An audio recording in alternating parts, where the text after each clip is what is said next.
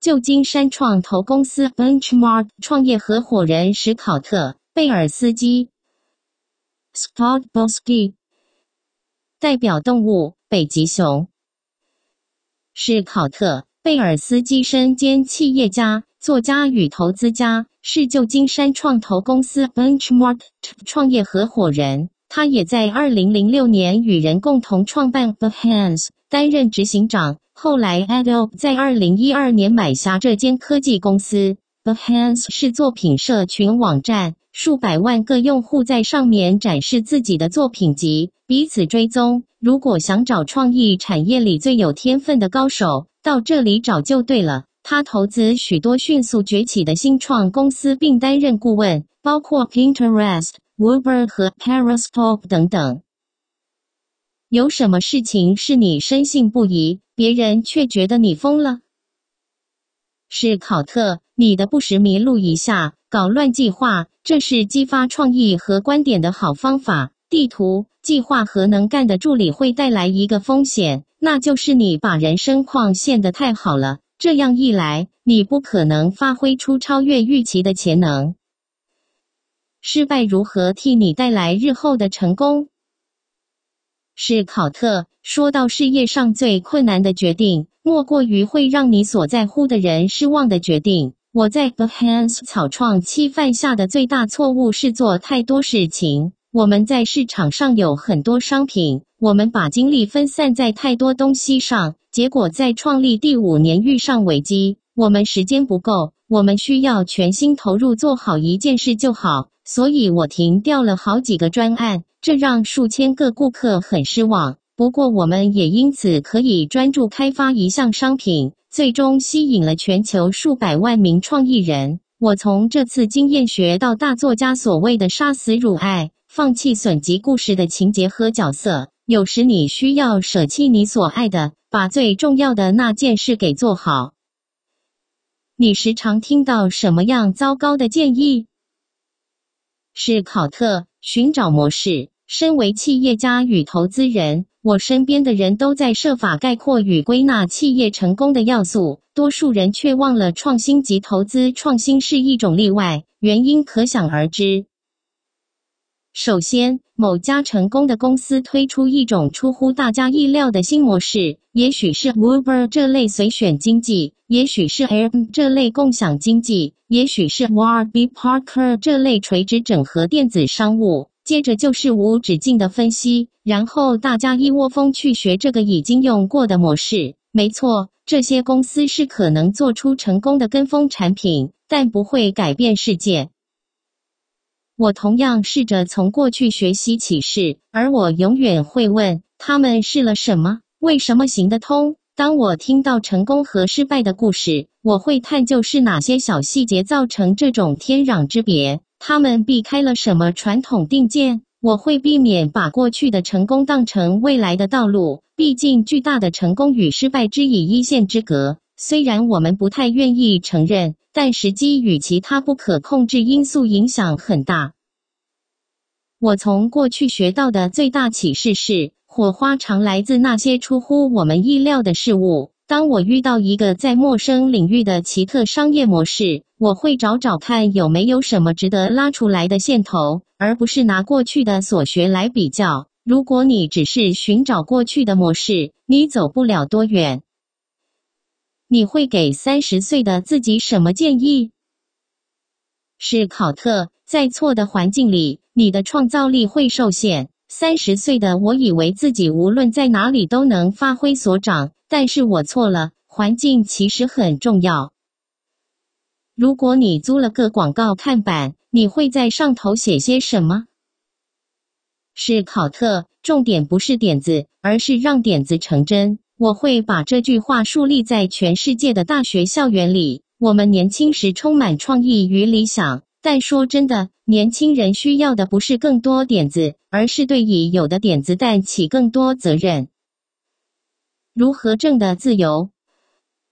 谈到财富，人们很容易老想着积聚金钱，这很自然，却不总是有帮助。财务通常不是我们的主要限制。我在二零零四年出发。环游世界大概十八个月，我从这趟旅行中学到的启示，成为我第一本书一周工作四小时的主干。无论是在柏林的窄街小巷，还是在巴塔哥尼亚的僻静湖泊，我几乎身无长物，只有一个背包加一个小行李箱。我只带了两本书，一本是梭罗的《湖滨散记》，另一本是旅行作家罗夫帕兹 （Rolf Potts） T W at Rolf Potts Rolf Potts 点 com。旅行是为了放大生命的极限。Vagabonding, an uncommon guide to the art of long-term world travel。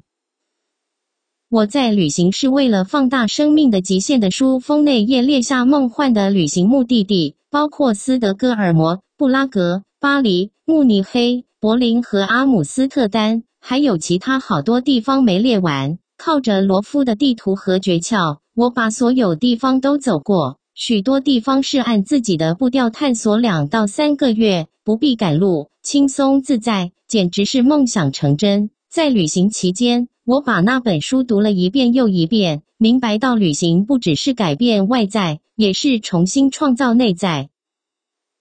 罗夫的说法，在一大堆厉害的电影台词当中，我对某句台词格外印象深刻。那不是出自白烂的喜剧片，不是出自深奥的科幻电影，不是出自特效满档的动作大片，而是出自奥利弗·史东的《华尔街》演员查理。新饰演股票市场的耀眼新星，对女友说出他的梦想：如果我可以在三十岁之前大赚一票离开这地方，我要骑机车横越中国。几年前，我第一次看到这个片段，惊讶的差点从椅子上摔下来。毕竟，查理新或任何人只要扫厕所八个月，就能赚到骑机车横越中国的钱。就算他们还没有自己的机车，只要再多刷几个月马桶，就有钱到中国买一辆。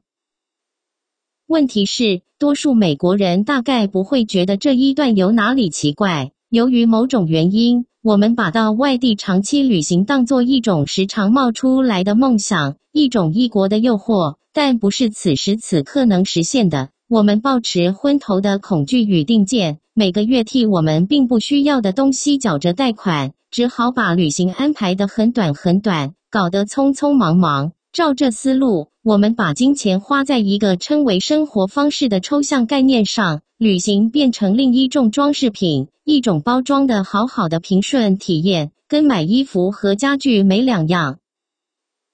不久前，我读到各家旅行社在上一年内卖出将近二十五万套短期修道院之旅。无论从希腊到西藏，修行之的正成为热门的旅游目的地。业界行家认为，这种静心热潮源于汲汲营营的大众渴望寻求更简单的生活。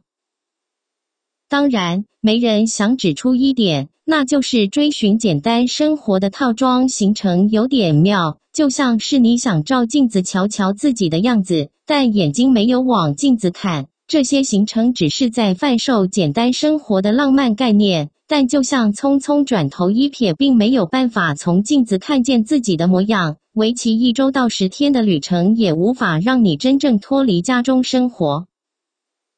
这种撒钱跟时间的仓促活动，其实限制住了我们。我们欲把旅行体验跟金钱画上等号。欲认为钱对生活至关重要，我们欲认为钱对生活至关重要，欲自认穷到买不起自由。由于这种心理使然，难怪许多美国人认为三周的海外旅行与自己无关，只有学生、反社会嬉皮和闲闲的有钱人才能去。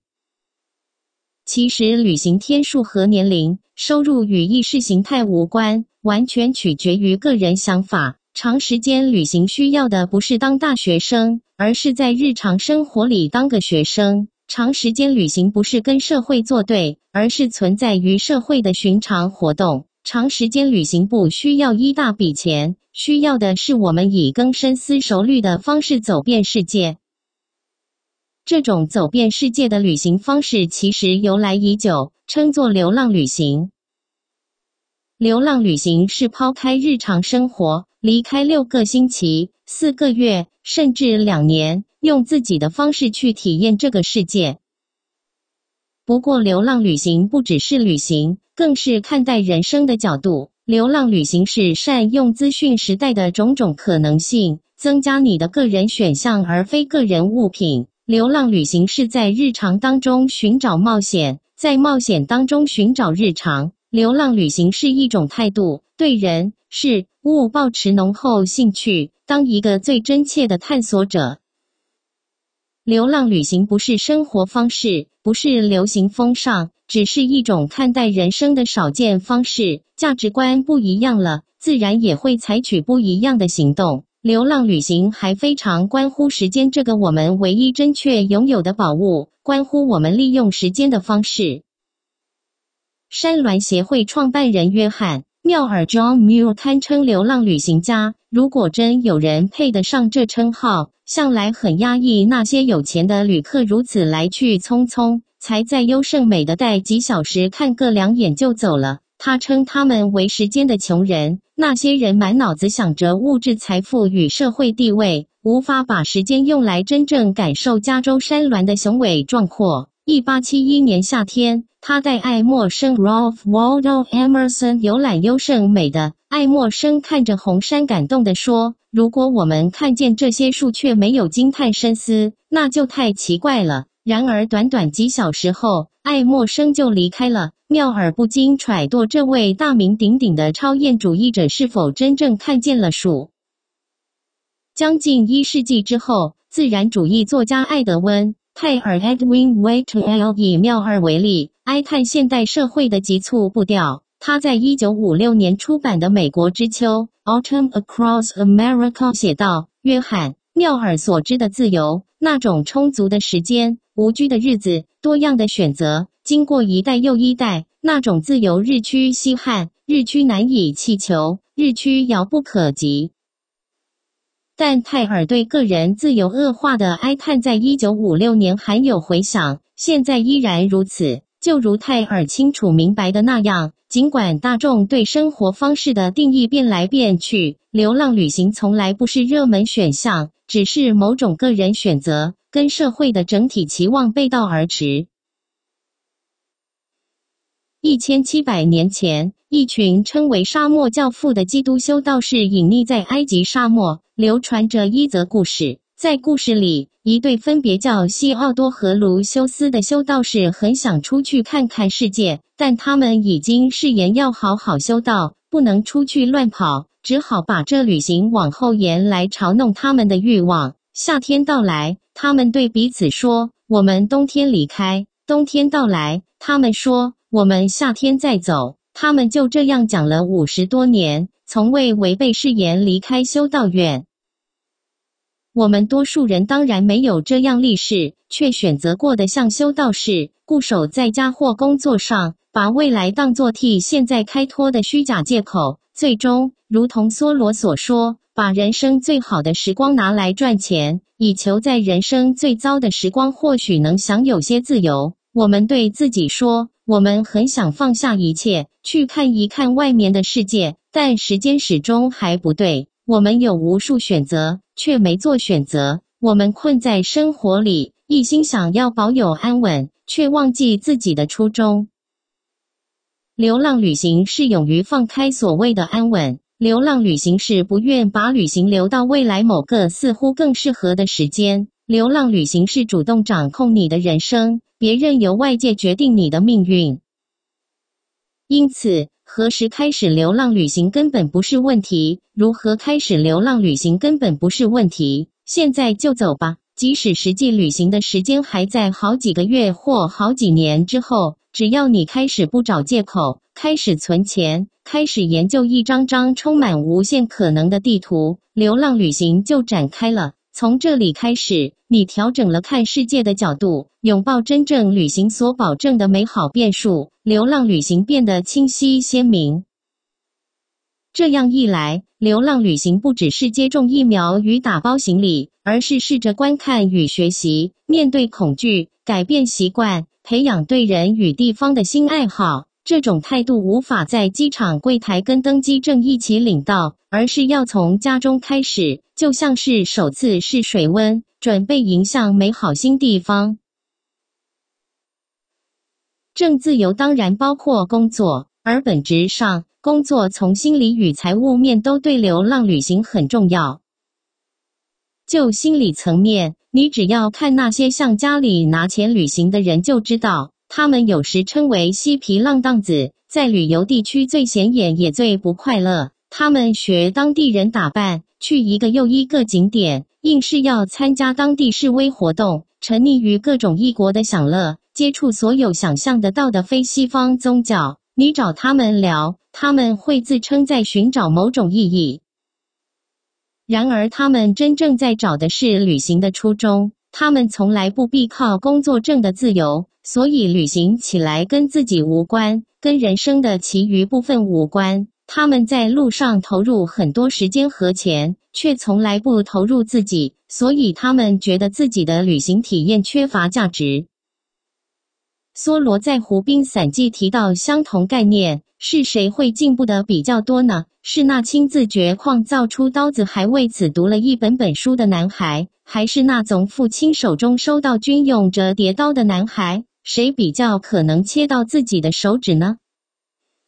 从某方面来看，自由与劳务两者不可分，确实有点令人泄气，但本不该如此。不论遥远他乡有多少美好的体验在等着你，旅行的意义永远来自家，来自个人对旅行的投资。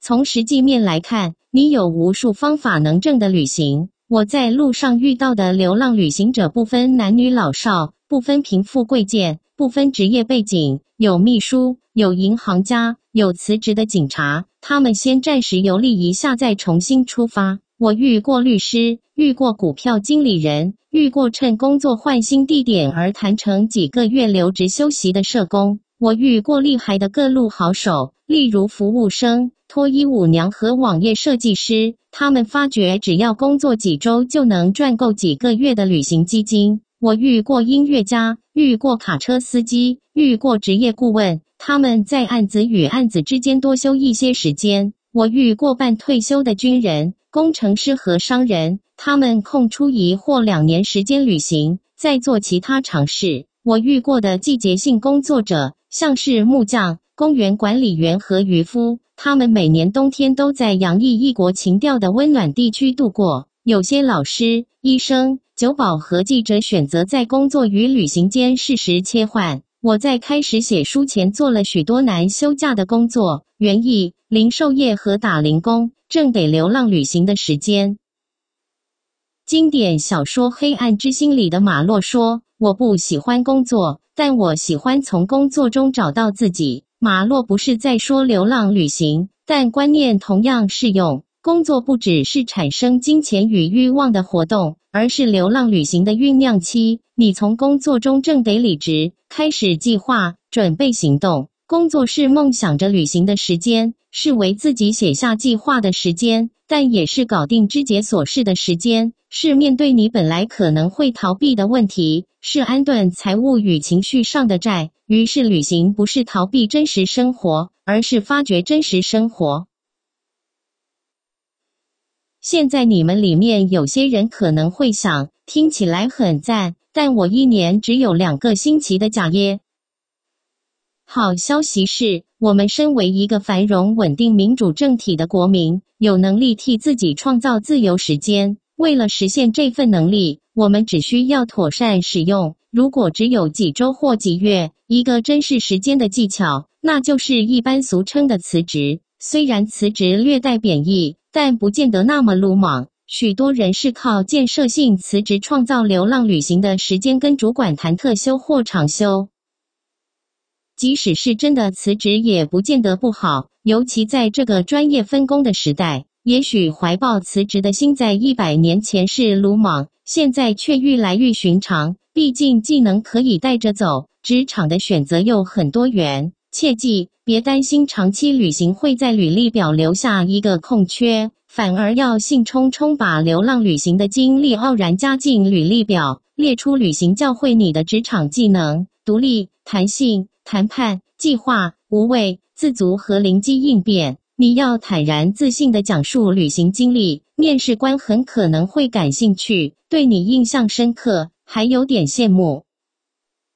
就像散文家皮科艾尔皮科埃尔所指出的，辞职代表的不是放弃，而是向前。改变方向不是因为事情不认同你，而是你不认同事情。换句话说，这不是抱怨，而是正向选择；不是停下脚步，而是朝更好的方向迈步。无论放掉一份工作或一种习惯，都意味着转个弯，确保你还在朝梦想的方向前行。这样一来。辞职永远不该当成结束某种不满或不悦，而是迈出一个关键脚步，迎向某种崭新与美好。